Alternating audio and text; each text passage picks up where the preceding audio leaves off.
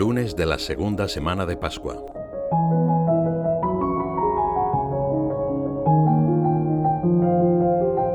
Durante el tiempo de Pascua, la primera lectura de la misa sigue la narración de los Hechos de los Apóstoles, el libro que nos relata los primeros pasos de la Iglesia.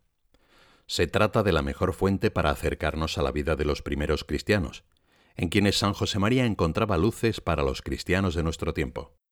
Se percibe que en esas primeras comunidades reinaba un clima de alegría, de profunda gratitud, de entusiasmo sobrenatural que les impulsaba a compartir su fe con todos. No se ocultan las dificultades que existían, tanto externas como a veces también internas a la Iglesia, pero ni a unas ni a otras se les concede demasiada importancia, palidecen ante la grandeza de la vida de la gracia y la acción del Espíritu Santo. Pedro y Juan regresan tras haber sido arrestados durante una noche por orden de las autoridades. El revuelo fue grande al ver que muchas personas, después de escuchar a estos apóstoles y de asistir a un milagro, habían creído en Jesús. Tras interrogarlos, amenazarlos y exhortarlos a no seguir predicando, los guardias tuvieron que dejar en libertad a Pedro y a Juan por temor al pueblo, porque todos glorificaban a Dios por lo ocurrido. A su vuelta esa primera comunidad de cristianos, quizá preocupados ante las persecuciones que se avecinaban, deciden rezar unánimemente parte del Salmo segundo.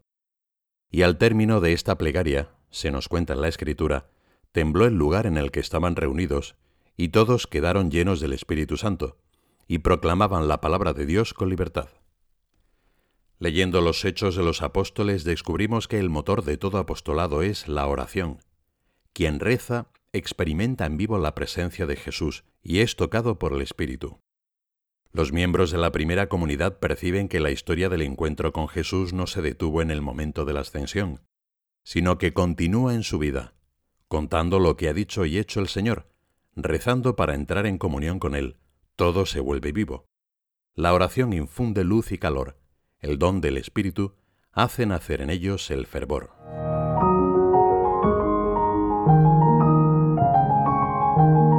La lectura del Evangelio, por su parte, nos invita a dar un paso atrás en el tiempo. Leemos la conversación de Jesús con Nicodemo, en la que hablan de la buena noticia traída por Cristo. Aquel diálogo en el que el Señor le invita a nacer de nuevo. En contraste con los primeros cristianos, que ya habían recibido la gracia del bautismo y gozaban de la asistencia del Espíritu Santo, a Nicodemo se le hace más difícil entender las palabras de Jesús. Nicodemo es un judío influyente que admira a Cristo. Piensa que alguien que realiza semejantes prodigios debe de ser un hombre de Dios. Acude de noche para no ser visto en compañía de aquel inusitado maestro, pero se dirige al Señor con respeto y sinceridad. Por eso las palabras que le responde Jesús llevan rápidamente la conversación al plano más elevado. En verdad, en verdad te digo que si uno no nace del agua y del Espíritu, no puede entrar en el reino de Dios. Nosotros, al igual que los primeros cristianos, somos mujeres y hombres nuevos, regenerados por el bautismo. Hemos nacido de lo alto. San José María explicaba que en el bautismo nuestro Padre Dios ha tomado posesión de nuestras vidas, nos ha incorporado a la de Cristo y nos ha enviado el Espíritu Santo. Este sacramento nos da la inmensa dignidad de ser hijos de Dios y de estar llamados a la santidad, que no es otra cosa que la plenitud de la filiación divina. Ser santos, por tanto, no es sólo una cuestión de comportamiento externo, no consiste solamente en aspirar a una perfección ética, sino que se trata de reconocer en nosotros la vida de la gracia que se nos ha infundido y desear que se convierta sinceramente en la fuente de nuestra existencia. Consiste en tener cada vez más los sentimientos del Hijo, tener un corazón cada vez más parecido al suyo. Con el bautismo comienza una aventura apasionante, una aventura de amor, una vida que no solo es nueva, sino que el Señor quiere renovar continuamente al compás del soplo imprevisible del Espíritu Santo. El bautismo nos sumerge en la muerte y resurrección del Señor, ahogando en la fuente bautismal al hombre viejo, dominado por el pecado que separa de Dios, y haciendo nacer al hombre nuevo, recreado en Jesús. Si nosotros festejamos el día del nacimiento, ¿cómo no festejar o recordar el día del renacimiento? Es otro cumpleaños el cumpleaños del Renacimiento.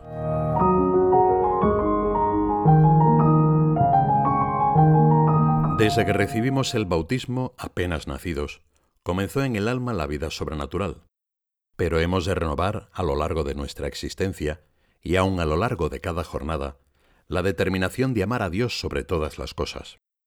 Así explicaba San José María una característica intrínseca de nuestra vocación cristiana, esa disposición a acoger de modo siempre renovado la gracia de Dios, ese secundar las inspiraciones del Paráclito con una docilidad que ensancha nuestra libertad interior. La vocación bautismal nos introduce en el dinamismo de la vida según el Espíritu Santo.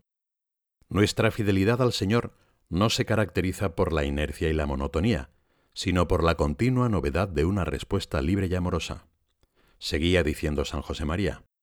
En la entrega voluntaria, en cada instante de esa dedicación, la libertad renueva el amor, y renovarse es ser continuamente joven, generoso, capaz de grandes ideales y de grandes sacrificios.